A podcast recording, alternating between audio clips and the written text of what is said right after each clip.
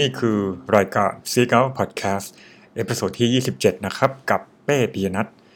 วันนี้จะมาชวนคุยเรื่องมนุษยศาสตร์หรือว่า Humanities นะครับเมื่อไม่กี่วันมานี้นะครับเอ่อมีการตีพิมพ์บทความนะครับใน Scientific American .com นะครับโดยคุณอับราฮัมเลิฟนะครับเกี่ยวกับเรื่อง Humanities หรือว่ามนุษยศาสตร์นะฮะชื่อเรื่องว่า The Humanities and the Future นะครับคือมนุษยศาสตร์และอนาคตความจริงต้องบอกก่อนว่าผมไม่ได้เจอบทความนี้ด้วยตัวเองนะครับคือผมเห็นมิตรสหายใน Facebook เขาแชร์บทความนี้ซึ่งมีบล็อกนะฮะในบล็อกกาซีนนะครับของคนไทยเนี่ยนะครับโดยเขาใช้ชื่อว่า Apolitical นะครับก็เขาได้แปลบทความของคุณอับราฮัมเลิฟนะครับมานะครับผมก็แท็กไปจนเจอบทความต้นฉบับภาษาอังกฤษนะครับวันนี้ก็จะเอามาเล่าสู่กันฟังแล้วก็เพิ่มเติมความคิดเห็นลงไปด้วยนะครับ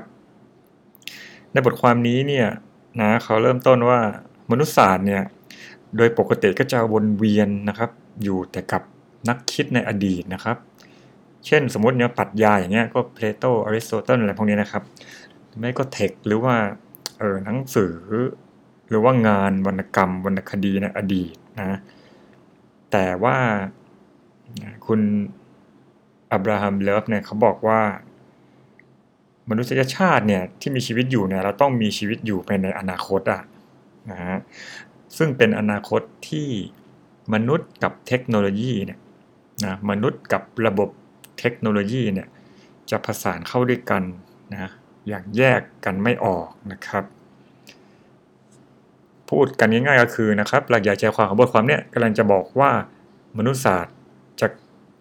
จะกลับมามีความสำคัญอีกครั้งนะครับเขาไม่ได้เอาเออจริงๆเขาก็ไม่ได้พูดว่าจะกลับมามีความสำคัญอีกครั้งนะครับไอ้คำว่าจะกลับเนี่ยผมพูดเองแต่เขาบอกว่าในอนาคตเนี่ยมนุษยศาสตร์เนี่ยความเป็น interdisciplinary เนี่ยอาจจะมีมนุษยศาสตร์เนี่ยเป็นแก่นนะครับในการในการที่มนุษย์ทำความเข้าใจตัวเองในโลกที่เราจะต้องอยู่ร่วมกับโลกเทคโนโลยีในยุคใหม่นะครับโดยที่เขาจบบทความไว้ว่านะครับนักมนุษยศาสตร์เนี่ยจะเป็นผู้เล่นหลักมีบทบาทหลักนะครับในการร่วมกันสร้างสหวิทยาการนะครับในศาสตร์ต่างๆเช่นจะมีนักปรัชญานักสังคมวิทยานักจิตวิทยานะครับศิลปินนะฮะนักวิทยาศาสตร์นักวิทยาศาสตร์คอมพิวเตอร์นะนักชีววิทยาและทุกคนนักนักอื่นๆอันหลังนี่ผมเพิ่มเข้ามาเองนะครับในบทความเขาจบแค่ถึงแค่ศิลปินนะครับอย่างที่บอกครับอันนี้เป็นการเอาบทความมาเล่าผมก็จะมีส่วนที่เติมเข้ามาด้วยนะครับทีนี้เนี่ยมนุษยศาสตร์มันสำคัญยังไงนะฮะก็มาสำคัญโดยที่เออคุณผู้เขียนนะครับอับราฮัมเลิฟนะฮะเลิฟนี่ไม่ใช่เลิฟที่แปลว่าความรักนะครับเขาสะกดด้วย L O E B นะครับก็ไม่แน่ใจว่าออกเสียงถูกไหมโอเคเขาก็ได้ยกตัวอย่างความสำคัญของมนุษยศาสตร์นะครับเช่นจริยศาสตร์นะฮะจริยศาสตร์ก็เป็นหนึ่งในสาขาของปรัชญานะครับจริยศาสตร์ก็จะพูดเกี่ยวกับเรื่องเทคโนโลยีวิทยาศาสตร์เทคโนโลยีในอนาคตได้เยอะนะครับเช่นเรื่องพันธุวิศวกรรมนะครับการที่เราดัดแปลงโครงสร้างทางพันธุกรรมของสิ่งมีชีวิตชีววิทยาเพื่อปรับปรุงนะครับหรือว่าในภาษาอังกฤษที่เรียกว่า enhancement เพื่อปรับปรุงคุณภาพและศักยภาพต่างๆของมนุษย์และสิ่งมีชีวิตให้ดีขึ้นนะครับเช่นอันนี้สมมุตินะอันนี้ผมเติมเข้ามานะครับในบทความไม่ได้พูดสมมุติว่าความฉลาดนะครับปรับปรุงให้สมองมนุษย์มีความฉลาดยิ่งขึ้นมีความมั่นยำยิ่งขึ้นนะครับมีอันนี้อาจจะฟุ้งๆนะก็อาจจะเป็นไปได้มีแบบสมมุติว่าปรับปรุงให้มีความเหนื่อยล้าน้อยลงนะครับนอนไม่ต้องนอนเยอะกำหนดได้ว่าเรานอนแค่วันละสี่ชั่วโมงก็เพียงพอแล้วอะไรอย่างเงี้ยครับหรือว่าการปรับปรุงทางด้านรูปลักษณ์ภายนอกทางกายภาพก็ได้เช่นให้ดวงตาเป็นสีฟ้าให้สูงปรับปรุงพันธุกรรมให้ลูกของเราเกิดมาสูงหนึ่งร้อยแปดสิบเซนติเมตรอะไรอย่างเงี้ยนะครับหรือว่าให้มีความสามารถทางด้านต่างๆนะประเด็นทางจริยธรรมก็คือเราควรจะออกแบบไหมนะเพราะว่าลักษณะการปรับปรุงพันธุกรรมตรงนี้มันเป็นการเข้าไปเปลี่ยนแปลงกระบวนการตามธรรมชาติอะมนุษย์เข้าไปแทรกแซงกระบวนการนี้แล้วเราควรจะทำมันไหมสมมติถ้าเราแบบมองในแง่บวกหน่อยว่าเออเราควรจะทำ ควรจะทำอย่างไรนะประเด็นคือควรจะออกแบบอย่างไรนะฮะมนุษย์ควรจะเป็นยังไงในเมื่อในเมื่อทุกอย่างมันอยู่ในมือของมนุษย์และไม่ได้อยู่ในมือของธรรมชาติมนุษย์จะต้องมนุษย์สามารถจะออกแบบมนุษย์ได้เองอะเราควรจะออกแบบมันยังไงนะฮะอันนี้ก็เป็นคำถามทางด้านมนุษยศาสตร์นะครับนะเดี๋ยวผมขอไปเร็วๆแล้วกันนะเดี๋ยวตอนหลังจะได้มาเล่าว่ามนุษยศาสตร์คืออะไรนะครับเขาก็เล่าเรื่องเกี่ยวกับ Big Data อะไรอย่างเงี้ยเราจะใช้ข้อมูลมาพัฒนาจิตวิทยาหรือว่าสังคมศาสตร์ได้ไหมนะครับหรือว่าเอามาเกี่ยวข้องกับศาสตร์ที่เกี่ยวกับการกำหนดพฤติกรรมมนุษย์หรือว่า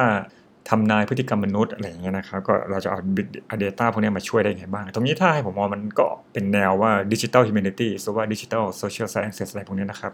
ก็ถือเป็นการเอาเทคโนโลยีหรือว่า Data มาช่วยในศาสตร์ของมนุษยศาสตร์และสังคมศาสตร์นะแต่นั้นก็ถ้าถามผมมันก็เป็นอีกเรื่องนึงอ่ะทีนี้กลับมาที่ใจกลางของความสำคัญของมนุษยศาสตร์นะคุณเลิฟเขาก็พูดอีกเรื่องนึงเช่นอ่ะในเรื่องปรัชญาก็ต้องกลับมาถามกันอีกนะครับการที่เราสร้างเอ่อปัญญาประดิษฐ์หรือว่า เอ ไอ เนี่ยมันก็กลับมาสู่คำถามอีกว่า consciousness หรือว่าเอ่อจิตสำนึกก็คืออะไรนะครับเจตจำนงเสรีหรือว่า free will มันคืออะไรมันมีจริงไหมนะฮะนอกจากนี้ก็จะมีเรื่องของคำถามเรื่องเกี่ยวกับความเป็นเอกลักษณ์เฉพาะที่มนุษย์เท่านั้นมีแต่ว่า เอ ไอ ไม่สามารถสร้างได้นะครับหรือว่าเป็นhuman uniqueness นะก็คือความเป็นเอกลักษณ์เฉพาะพิเศษของมนุษย์นะเช่นเรื่องของการสร้างสรรค์งานศิลปะหรือว่าทำงานอะไรบางอย่างนะครับที่เกี่ยวกับการสร้างสรรค์นะครับหรือแม้แต่การ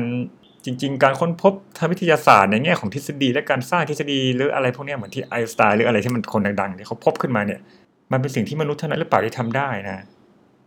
นะครับ เอ ไอ หรือว่าหุ่นยนต์เนี่ยจะทำได้ไหมนะจะสามารถที่จะมีศักยภาพตรงนี้ได้เหมือนมนุษย์ไหมอันนี้อย่างที่เรารู้กันดีนะครับแน่แน่นอนว่าศักยภาพในการคิดคำนวณอะไรพวกนี้มนุษย์สู้หุ่นยนต์หรือว่า เอ ไอ ไม่ได้แต่มันก็มีความเป็นเอกลักษณ์พิเศษของมนุษย์บางอย่างหรือเปล่านะครับเช่นที่พูดมาเมื่อกี้นะความคิดสร้างสรรค์ศิลปะนะครับจริงๆเราจะขยายไปมากกว่านี้อีกก็ได้นะครับเช่นเรื่องของโซเชียลสกิลนะครับหรือว่าเอ่อทักษะทางสังคมนะครับเรื่องความเป็นผู้นำนะครับเรื่องทักษะปัญญาทางอารมณ์นะครับหรือว่า emotional intelligence อะไรพวกนี้อันนี้อันหลังนี้ผมเติมเข้ามาเองนะฮะนะก็เป็นเรื่องที่เขาก็พูดได้เยอะเลยนะฮะในขณะที่เราจะดำรงอยู่กับเทคโนโลยีนะฮะนอกจากนี้ก็มีเรื่อง privacy เรื่องความเป็นส่วนตัวนะครับเหมือนเหตุการณ์ที่เราเห็นว่าเทคโนโลยีในอนาคตจะเริ่มดึงข้อมูลของมนุษย์มากขึ้นแล้วใครล่ะจะมีสิทธิ์เข้าถึงข้อมูลนั้นบ้างบริษัทเลยหรือว่ารัฐบาลหรือใครนะฮะแล้วทำไมถึงเหตุใดก็ถึงจึงมีสิทธิ์เข้าถึงข้อมูลส่วนตัวของมนุษย์ไม่ว่าเราจะไปไหนทำอะไรนะฮะหรือว่ามีนาฬิกาสมาร์ทวอทช์วัดการเต้นของหัวใจรู้ข้อมูลสุขภาพเราหมดเลยนะฮะบริษัทที่ผลิตซอฟต์แวร์รูปประกอบพวกนี้เขาเข้าถึงข้อมูลเราได้ไหมมากน้อยเพียงไรแล้วเขาจะมีสิทธิ์ทำอย่างนั้นไหมนะครับผิดจริยธรรมไหมนะฮะอันนี้ความจริงก็เป็นเรื่องที่ผมเล่ามาแล้วในเอพิโซดอื่นนะประเด็นก็คือว่าตรงนี้เรื่องที่จะมาชวนคุยจริงคือเรื่องของมนุษยศาสตร์นะคือในข่าวช่วงสัก สามถึงสี่ ปีหลังมาเนี่ยเราจะเห็นว่าโดยเฉพาะในประเทศตะวันตกเนี่ยนะฮะเขาก็จะเน้นการศึกษาที่เรียกว่า เอส ที อี เอ็ม นะครับคือ เอส ที อี เอ็ม นะครับคือ S ก็คือ Science นะครับ T ก็คือ Technology นะครับ E ก็คือ Engineering นะฮะ M ก็คือ Mathematics นะครับก็คือวิทยาศาสตร์เทคโนโลยีวิศวกรรมและคณิตศาสตร์นะแล้วก็ภาควิชาหรือว่าสาขาทางด้านมนุษยศาสตร์นะหรือว่า Humanities ก็ถูกปิดตัวลงไปเยอะมากในประเทศตะวันตกและมีแนวโน้มจะส่งผลมาที่โลกตะวันออกรวมถึงประเทศไทยนะครับทีนี้เนี่ยโอเคเดี๋ยวลืมบอกไปขอก่อนที่จะจบบทความของคุณอับราฮัม เลิฟเนี่ยเขาบอกว่าสุดท้ายแล้ว approach หรือว่าจุดที่สำคัญในโลกอนาคตมันจะเป็นเรื่องของสหวิทยาการนะครับนะก็นักปรัชญานักวิทยาศาสตร์นักมนุษยศาสตร์นักสังคมศาสตร์นักจิตวิทยาวิศวกรเออพวกนี้นะครับก็คือทุกสายประสาทวิทยาศาสตร์อะไรเงี้ยนะก็ทำงานร่วมกันนะแยกกันมันก็กลายเป็นว่าอยู่ในเขตของใครของมันอย่างเงี้ยมันอาจจะไม่ได้แล้วนะครับตรงนี้เนี่ยอ่ะโอเคบทความของอับราฮัม เลิฟจบไปนะจะผมจะพูดความเห็นผมนิดนึงว่าตรงเนี้ยมันเรียกร้องทั้งคนในมนุษยศาสตร์เองด้วยนะคือถ้าคนในฝั่งมนุษยศาสตร์เองอยากจะมีบทบาทนะจริงๆไม่อยากใช้คำว่าอยู่รอดอ่ะมันดูมันดูแบบหมดหวังอยากจะมีบทบาท ในโลกอนาคตนะก็ต้องเปิดใจนิดนึงก็คือจะไปอยู่กับเท็กซ์แต่ในอดีตจะเป็นสมมติเชิงปรัชญาจะปรัชญาเพียวๆฉันจะแบบ critical thinking เพียวๆอ่านเท็กซ์เพียวๆมันก็โอเคมันก็ดีครับแต่มันอาจจะอาจจะส่งผลกระทบหรือสร้างประโยชน์อาจจะนะครับผมอาจจะผิดนะส่งผลกระทบสร้างประโยชน์กับโลกใบนี้ได้ได้ได้ไม่ค่อยมากเท่าไหร่นะครับดังนั้นเนี่ยนักนักนักมนุษยศาสตร์เนี่ยควรจะมาสนใจเรื่องประเด็นแบบเกี่ยวกับเทคโนโลยีนะครับสนใจมองไปที่อนาคตมากขึ้นนะแทนที่จะมองย้อนกลับไปในอดีตนะฮะอันนี้ก็น่าจะเป็นน่าจะเป็นสิ่งที่ในบทความเมื่อกี้เขาหมายถึงด้วยนะเราต้องมองสู่อนาคตนะครับแล้วก็ในขณะเดียวกันเนี่ยคนที่อยู่ทางฝั่งวิทยาศาสตร์เนี่ยในฝั่งของ เอส ที อี เอ็ม เนี่ยได้พูดเมื่อกี้ เอส ที อี เอ็ม เนี่ยเขาก็ต้องเปิดใจเหมือนกันนะเพื่อที่จะมองว่าความรู้วิทยาศาสตร์ที่เขาค้นพบและเทคโนโลยีที่เขาสร้างขึ้นมาเนี่ยมันมีผลกระทบกับสังคมนะทั้งแง่บวกและแง่ลบนะฮะเพราะฉะนั้นโดยธรรมชาติเทคโนโลยีแยกไม่ออกจากสังคมและสังคมแยกไม่ออกจากเทคโนโลยีนะครับมนุษย์กับเทคโนโลยีจะเป็นสิ่งที่อยู่ประสานกันและแยกกันไม่ออกอันนี้ชัวร์นะทุกวันนี้เราก็เห็นแล้วนะครับเพราะนั้นเนี่ยมันก็ต้องการการความเปิดใจของทั้งสองฝ่ายนะครับทีนี้ขอนิดนึงโดยธรรมชาติเนี่ยนะฮะอาจจะมีความเข้าใจผิดและสับสนมากๆเลยกับเขาเรียกว่าไงดิสซิปลินหรือว่าสาขาทางต่างๆที่มีนะฮะไม่ว่าจะเป็นมนุษยศาสตร์นะครับสังคมศาสตร์อะไรอย่างเงี้ยนะฮะคือหลายคนก็มักจะคิดว่ามนุษยศาสตร์และสังคมศาสตร์เป็นสิ่งเดียวกันแต่ความจริงโดย approach มันไม่ใช่นะโดยความเป็นมาของอดีตจากในระบบการศึกษาเนี่ยนะครับสิ่งที่เขาเรียกว่า liberal arts หรือว่าศิลปศาสตร์เนี่ยจริงๆแล้วถ้าจะพูดง่ายๆ liberal arts เนี่ยมันคือสายวิชาความรู้เพื่อความรู้อะนะฮะมันจะไม่ใช่สายวิชาชีพนะฮะมันจะไม่ใช่แบบแพทย์หรือว่าวิศวกรรมศาสตร์อะไรพวกนี้นะฮะถ้าเกิดถ้าเกิดแพทย์หรือว่าวิศวกรรมศาสตร์ก็เป็นสายวิชาชีพนะคือคือเรียนไปเพื่อประกอบอาชีพเชิงเทคนิคสายวิชาชีพก็คือเชิงเทคนิคอลเชิงเทคนิคแต่ว่า liberal arts เนี่ยมันจะเป็นสายความรู้เพียวๆนะครับซึ่งประกอบด้วยทั้งสายวิทย์และสายศิลป์นะฮะคำว่า liberal arts มีคำว่า art อยู่จริงแต่ว่าโดยต้นกำเนิดมันมันประกอบทั้งสายวิทย์และสายศิลป์ซึ่งสายวิทย์นั้นก็จะต้องเป็นสิ่งที่เรียกว่า natural science คือเป็นวิทยาศาสตร์เพียวๆเลยอ่ะคือ physics เคมีชีวะอย่างนี้เลยนะครับและอีกอันนึงที่ผมเข้าใจว่าคนมักจะเข้าใจผิดกันเยอะก็คือสังคมศาสตร์นะครับสังคมศาสตร์ไม่ได้อยู่สายศิลป์นะครับสังคมศาสตร์อยู่ในสายวิทย์เพราะชื่อภาษาอังกฤษมันก็บอกอยู่แล้วว่า social science นะฮะสังคมศาสตร์ก็จะมีเศรษฐศาสตร์รัฐศาสตร์มนุษยวิทยาสังคมศาสตร์อะไรพวกนี้นะฮะซึ่งก็อยู่ในสายวิทย์นะดังนั้นสายวิทย์จะมีวิทยาศาสตร์ธรรมชาติหรือว่า natural science กับสังคมศาสตร์หรือว่า social science นะครับทีนี้ liberal arts อย่างที่บอกไม่ได้มีแค่สายวิทย์ liberal arts มีสายศิลป์ด้วยนะครับซึ่งสายศิลป์นั้นน่ะก็คือ humanities หรือมนุษยศาสตร์นั่นเองนะซึ่งในมนุษยศาสตร์เนี่ยประกอบไปด้วยนะครับปรัชญาศาสนาวิจิตรศิลป์นะครับภาษาศาสตร์นะครับนอกจากนี้ก็มีวรรณคดีนะครับแล้วก็มีอีกสองสาขาที่ค่อนข้างเป็นข้อถกเถียงนะครับคือประวัติศาสตร์กับจิตวิทยานะครับซึ่งประวัติศาสตร์กับจิตวิทยาเนี่ยนะครับมันอาจจะอยู่ในสังคมศาสตร์ก็ได้นะฮะ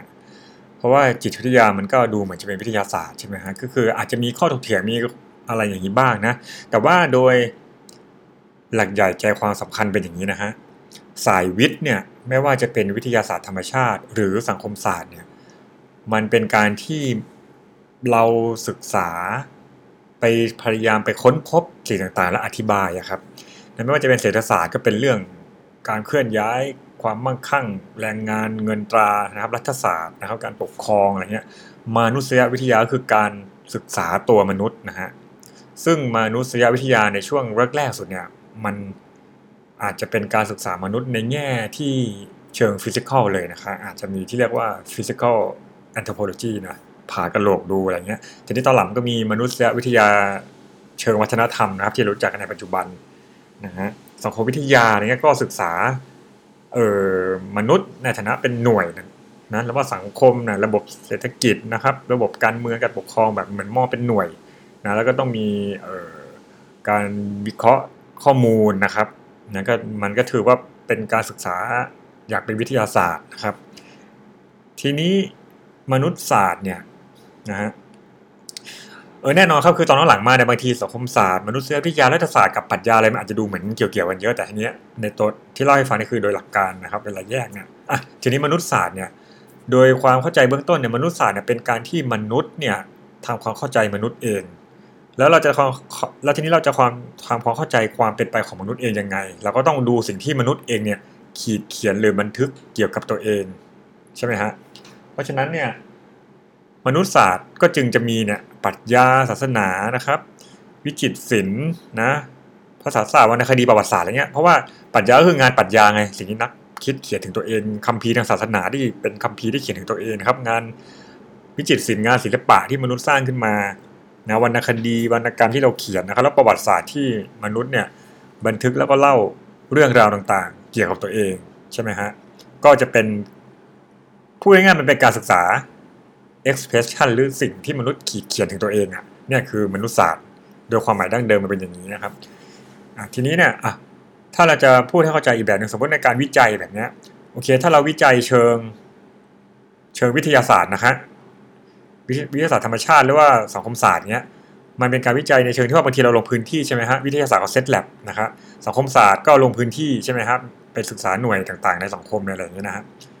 แต่ว่ามนุษยศาสตร์เนี่ยการวิจัยคือก็นั่งอยู่ห้องสมุดนะแล้วก็อ่านหนังสืออ่านคัมภีร์ทางศาสนาอ่านหนังสือปรัชญานะครับดูเอ่ออยู่กับงานศิลปะอะไรเงี้ยนะฮะกับตัววัตถุถ้อยคำถ้อยแถลงงานศิลปะดนตรีหรืออะไรที่มนุษย์เขียนขีดเขียนแล้วเล่าเล่าถึงตัวเองนะฮะเรื่องของเรื่องก็คือว่านะครับในยุคปัจจุบันเนี่ยเออเรียกว่าไงดีอะมนุษยศาสตร์มันไม่ตอบโจทย์ตลาดนะฮะเพราะว่ามันไม่ใช่เรียนจบไปแล้วแบบไปทำงานหรืออะไรได้โดยโดยโดยตรงนะครับในตลาดแบบทุนนิยมแบบเศรษฐกิจสมัยใหม่นะก็มันก็มีแนวโน้มเหมือนมันจะตายไปนะฮะเวลามหาวิทยาลัยรับนักศึกษาเรียนมาก็จบไปเพื่อที่จะทำงานในตลาดระบบทุนนิยมสมัยใหม่ใช่ไหมฮะแต่ทีนี้เนี่ยเออนะผมอยู่ในแวดวงมนุษยศาสตร์เนี่ยมันก็มีความกลัวนะบอกตรงๆแต่ว่ามันก็มองมุมกลับได้นะเหมือนเหมือนบทความที่เล่าให้ฟังตอนต้นนะครับว่าคือคือณวันนี้ความเจริญเติบโตของเทคโนโลยีมันไปไกลแล้วแหละแต่มันยังไม่อิ่มตัวไงแต่พอถึงวันนึงที่มันอาจจะทั้งยังไม่อิ่มตัวและทั้งยังไม่สร้างผลกระทบแบบใหญ่หลวงแต่ผมว่าในอนาคตอันใกล้เนี่ยเทคโนโลยีเนี่ยมันจะสร้างผลกระทบสร้างผลกระทบกับมนุษย์อันใหญ่หลวงนะแล้วก็อาจจะอิ่มตัวนะฮะคือหมายความว่าการที่มันพัฒนาเยอะๆอย่างก้าวกระโดดเนี่ยมันจะถึงจุดที่แบบนิ่งแล้ว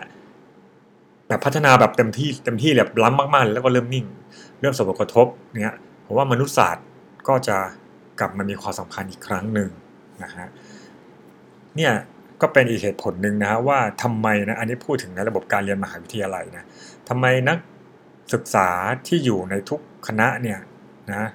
ทุกหลักสูตรนะโดยส่วนใหญ่ก็จำเป็นจะต้องเรียนทั้งสายวิทย์และสายศิลป์นะฮะก็คือว่าบางทีคนเรียนวิทย์ก็ต้องมานั่งเรียนวิชามนุษยศาสตร์สังคมศาสตร์อะไรเงี้ยนะฮะ